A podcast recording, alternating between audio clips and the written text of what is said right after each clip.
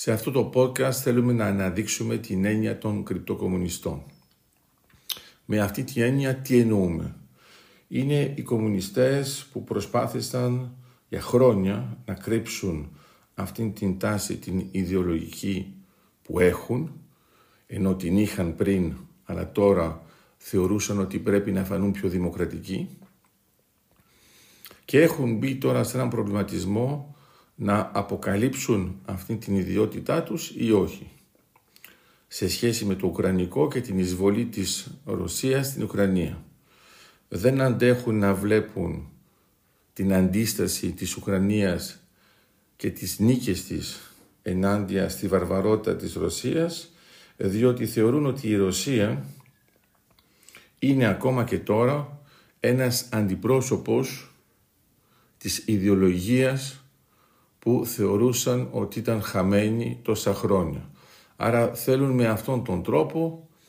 να πούν ότι δεχόμαστε πιέσεις από την Ευρωπαϊκή Ένωση, από το ΝΑΤΟ, από τους Αμερικανούς για να σταλούν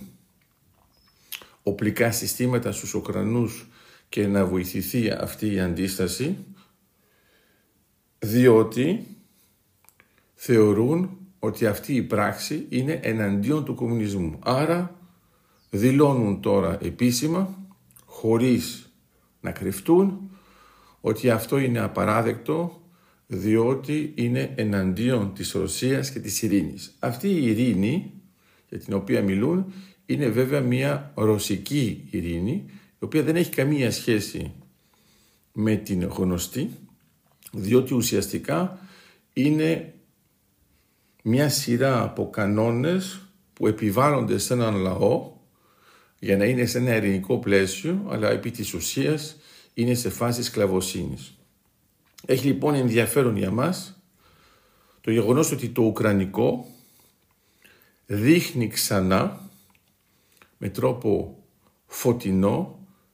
ποιοι είναι αυτοί οι κρυπτοκομμουνιστές οι οποίοι τόσα χρόνια προσπαθούσαν να πείσουν τους πάντες ότι βρισκόντουσαν σε ένα δημοκρατικό πλαίσιο, αλλά τώρα εξαναγκάστηκαν να αποκαλυφθούν και να πούν ότι επί της ουσίας για αυτούς δεν άλλαξε τίποτα και ότι ο κομμουνισμός συνεχίζει να παλεύει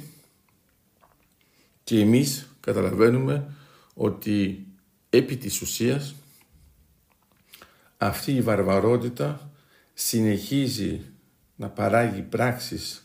εναντίον των λαών και να ενισχύεται από ανθρώπους που ζουν σε δημοκρατικές χώρες και έχουν πέσει σε αυτήν την παγίδα της κομμουνιστικής προπαγάνδας.